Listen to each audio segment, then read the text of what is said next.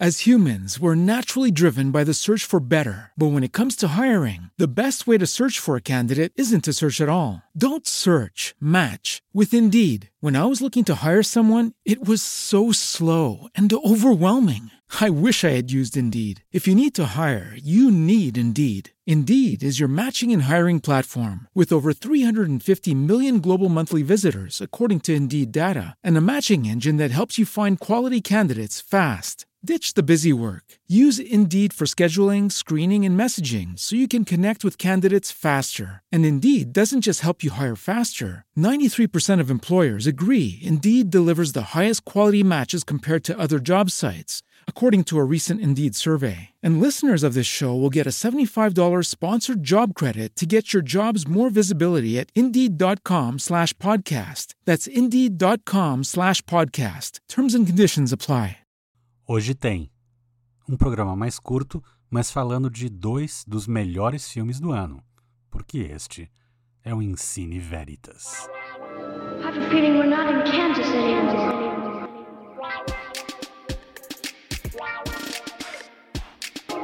Falou com a boca tua, rapaz. Come back tomorrow.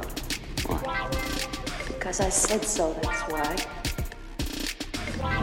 You're gonna need a bigger boat. It, Jake. It's Chinatown. Yeah, well, you know, that's just like uh, your opinion, man. Hoje, infelizmente, o Luiz Gustavo Vilela não pode participar do programa, mas vamos direto para a última e esperada sessão deste podcast, que são os lançamentos da semana com Marden Machado e eu também, pelo menos agora, pro primeiro filme, que é o Não, Não Olhe, trabalho novo do Jordan Peele. Eu e Marden assistimos a cabine no IMAX e eu já vou dizendo que é o lugar ideal para ver o filme. Embora Jordan Peele seja costume ser um pouco mais intimista, mas esse filme é mais é, é, é grande. Grandioso. E, grandioso, Grandioso. grandioso. Pois é, e um filme que já começa com o versículo bíblico: lançarei sujeira e abominável sobre você, farei de você vil e farei de você um espetáculo. Ele fez tudo isso no filme. Literalmente, parece que ele pegou isso como sinopse. É, eu só acho que Marden, é- essa é uma crítica é, que eu acho que a resenha que a gente pode fazer desse filme ela é delicada, porque é, não é bom falar nada do filme. É, até é o próprio título original. brasileiro já, o título brasileiro já é meio que spoiler, né? Quase. Mas ele, ele é um filme tão original e é tão raro ver um filme original que a gente não sabe. Né? Não, não é adaptação de quadrinhos, não é adaptação de livro, não é adaptação de série. É um filme novo, com uma história nova. E ao mesmo tempo pop. Ele, ele parece. Ele é um filme de verão, né? De verão americano. Sim, sim. E, e, e ele tem todas essas qualidades e ao mesmo tempo ele é fresco, ele é original, ele é, é, óbvio, pega referências de, de filmes antigos, do ah, muita coisa do Spielberg, com certeza. É, essa para mim foi a principal assim inspiração que eu vi no filme. Desde assim de Tubarão ao óbvio Contatos Imediatos do Terceiro Grau, para mim a, a presença do Spielberg é, é muito forte nesse filme. Mas é aquela coisa boa do Spielberg, né? De saber contar uma história, de saber criar o espetáculo, de saber posicionar e movimentar uma câmera de fazer planos abertos lindíssimos à la Lawrence da Arábia, né? Teve momentos lá que eu me lembrava sempre de Lawrence da Arábia, né? Aquela câmera aberta, aquela vastidão aparecendo. E claro, também, também faz uma bela homenagem, não assim tão direta, mas para mim estava bem subtendido, ao faroeste. Sim. Não, tá bem, tá bem evidente. O, o, o Jordan Peele ele é, ele é mestre em mesclar gêneros. O, o Corra ele misturava comédia, um, é, comédia romântica, é, depois entrava suspense, terror, misturava ficção um monte científica. de coisa, ficção científica, e, e, e ele nessa consegue deixar essa misturança super bacana. E nesse filme é a mesma coisa. Ele tem ficção científica, terror, drama, comédia, western. Né? Tem, tem tudo, elementos é, de cada um desses gêneros. E tudo. E bastante metalinguagem também, né? Muita metalinguagem. Muitos momentos em que ele usa o próprio filme para falar do fazer filme. É, é uma coisa muito interessante, muito inteligente a forma como ele mescla tudo isso e é justamente essa habilidade do Jordan Peele que ele demonstrou de maneira magnífica nos três filmes que dirigiu até agora, que consegue harmonizar diferentes gêneros e, e essa mistura que não é não é algo fácil de se fazer, misturar tantos gêneros assim, conseguir manter os elementos que são característicos de cada um desses gêneros sem desvirtuá-los, mas transformando tudo em algo, como você bem disse, né, com um frescor, uma coisa assim de novidade, uma coisa assim bem original. E assim, ao mesmo tempo é, que ele faz essas metalinguagens, esse é o filme que ele é ao mesmo tempo mais popular, eu diria, porque ele é uma grande aventura, e mas ele não deixa as discussões é, sociais, estéticas de lado. Só que ele, elas estão numa camada um pouquinho atrás de um véu. Elas estão lá e elas estão presentes e não precisa de muito esforço para encontrá-las. Mas se você quiser ir no filme só pela diversão, você vai curtir o filme só pela diversão, diferente dos filmes anteriores, onde é, a, a discussão, as discussões e as críticas sociais que ele colocava estavam junto com a história. É, esse ele é, é, tá óbvio que faz parte da história também, mas não é necessário para você curtir o filme. O que é uma grande sacada dele, justamente porque esse filme se propõe a ser esse blockbusterzinho. Não quer ser um big blockbuster, mas quer ser um blockbusterzinho. E, e isso é muito legal. É, ele é um baita diretor ah, e um baita roteirista também. também. A maneira como ele deixa a plateia completar a frase, né? Ele, ele uhum. mostra elementos que é, dão material para a gente tirar as próprias, as nossas conclusões, né? A partir do material que ele deu antes. E, e, isso é coisa de, de roteirista e diretor mestre, com certeza. Eu amei o filme, para mim é, tá ali certamente no, no topo de, de melhores filmes do ano e, e vou colocar assim já avançando forte para os 50 melhores títulos de todos os tempos na Poxa, minha lista. Mas olha, Paulo, eu não sei você, mas é, eu adoro assistir a um filme que quando ele acaba eu saio assim tão empolgado com aquela vontade de rever o filme imediatamente.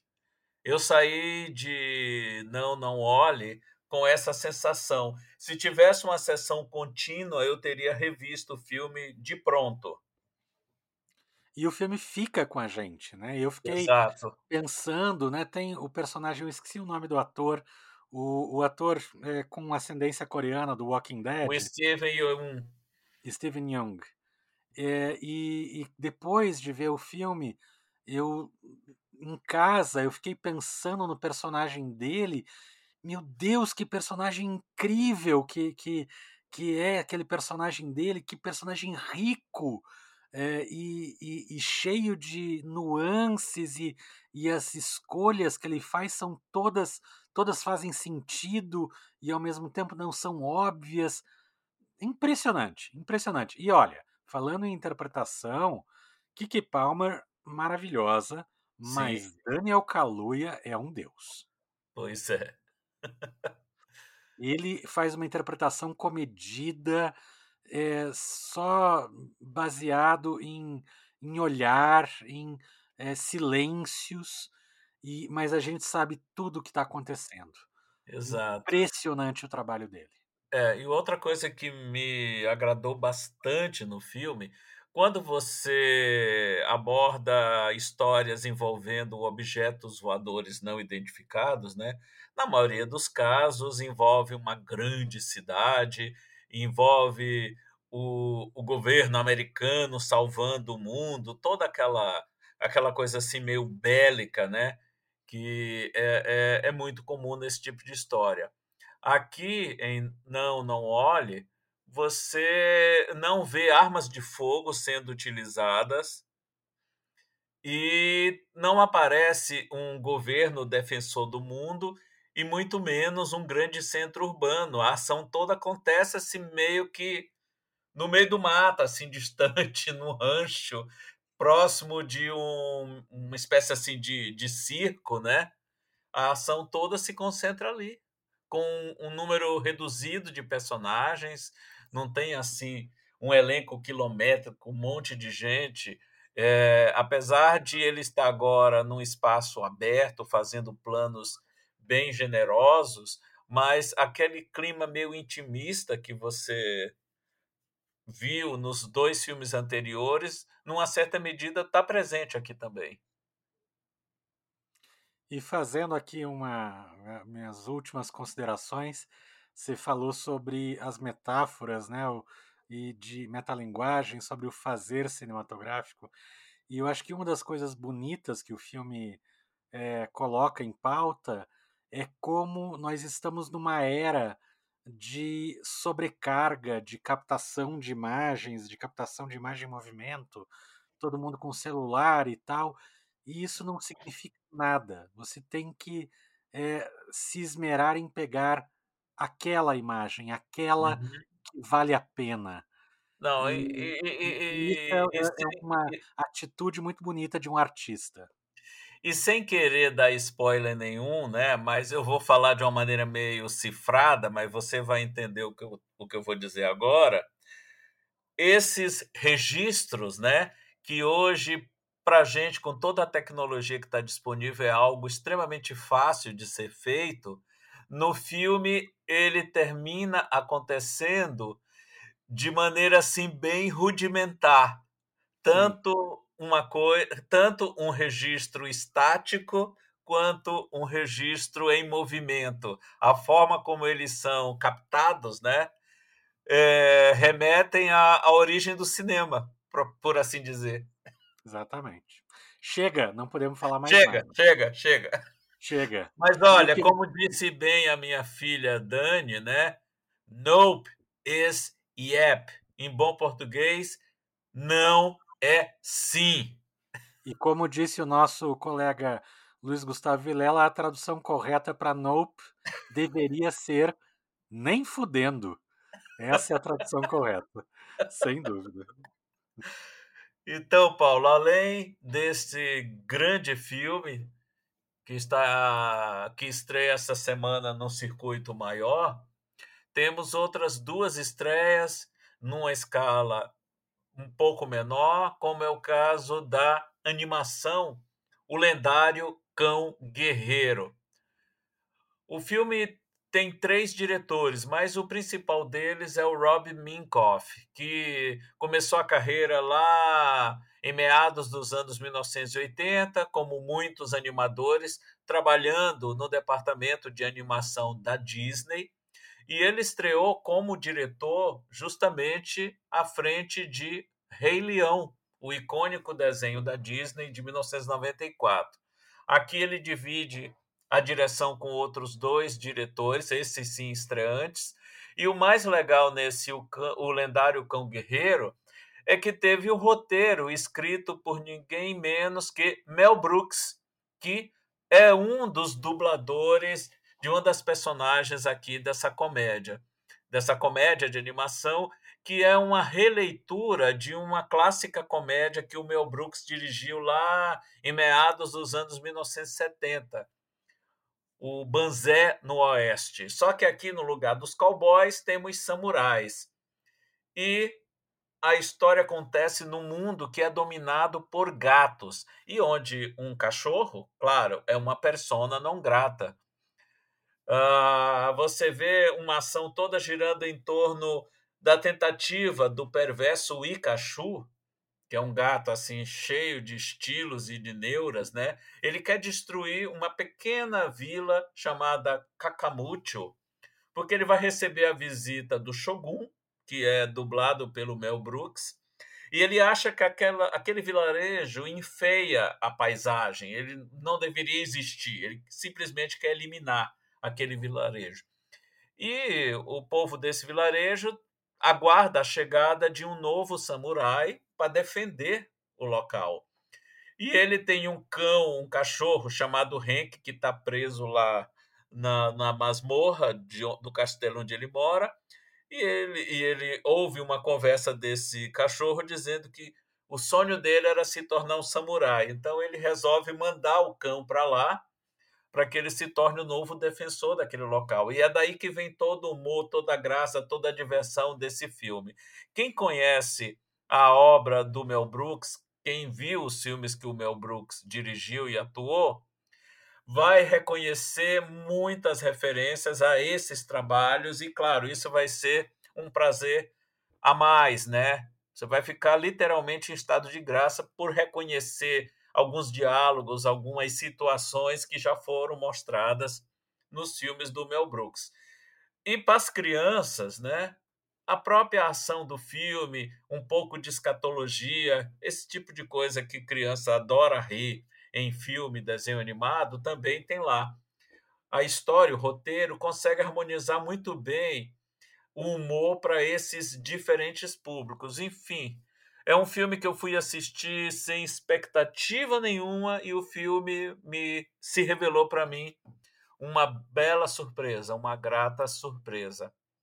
E a outra estreia da semana que entra com exclusividade no Cine Passeio é o filme brasileiro Marte 1, que é dirigido pelo mineiro Gabriel Martins, que iniciou a carreira dele no audiovisual em 2010, trabalhando como fotógrafo e montador, e logo depois passou a dirigir curtas e chegou a dividir a direção, dirigiu um dos segmentos do filme Nó do Diabo de 2018. Marte 1 é o primeiro longa solo dele. Ele também escreveu o roteiro e montou o filme e é um dos produtores. É uma produção da da Filmes de Plástico, a empresa lá de Belo Agora eles estão em Belo Horizonte, mas a empresa começou suas atividades em Contagem, na região metropolitana de BH, que é onde a história acontece.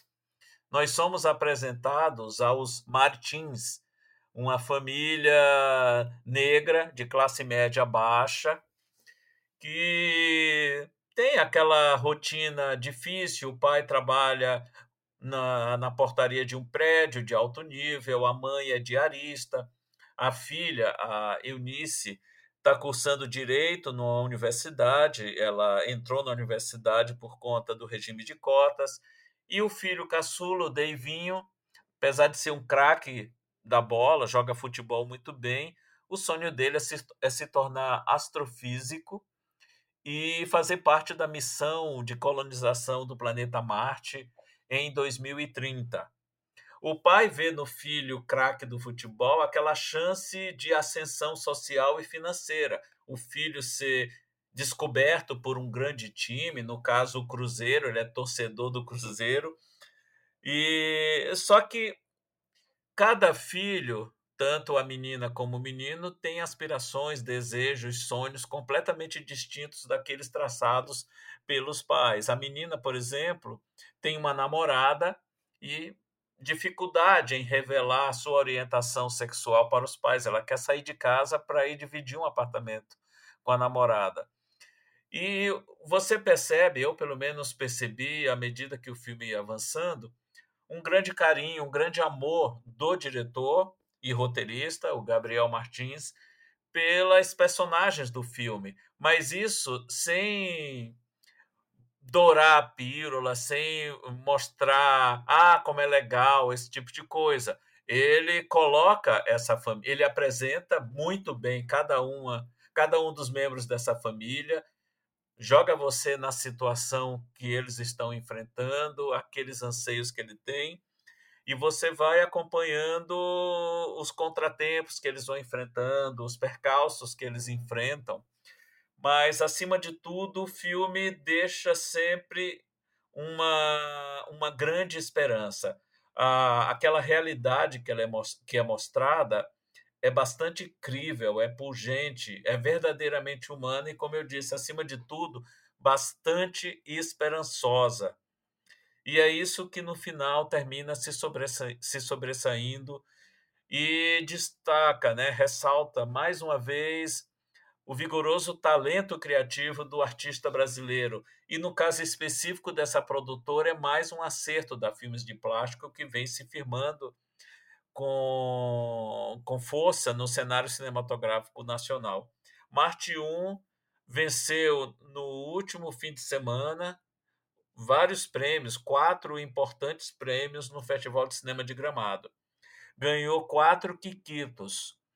É, melhor filme do júri popular, prêmio especial do júri, melhor roteiro e melhor trilha musical programa imperdível, assim como Não, Não Olhe, ele já está na minha lista de melhores deste ano de 2022. É isso, Paulo. É o que temos para hoje. Maravilha, Marden. Então é isso. Semana que vem, já temos algum spoiler para a semana que vem? Semana que vem temos o novo filme do George Miller, que envolve uma lâmpada mágica e um gênio. E tem Com no elenco dois atores adoráveis e talentosos, Tilda Swinton e Idris Elba. Semana que vem a gente fala mais sobre ele. Vamos ver a cabine no início da semana e daí a gente conta para vocês. É isso então. Exatamente. então. Obrigado, Marden. Obrigado, gente. E até a semana até, que vem. Tchau. Até a semana que vem. Tchau. E vamos assistir o Senhor Lau lá no Passeio Público. E vamos lá. o Dr. Lau. Yeah, well, you know, that's just like uh, your opinion, man. Groovy.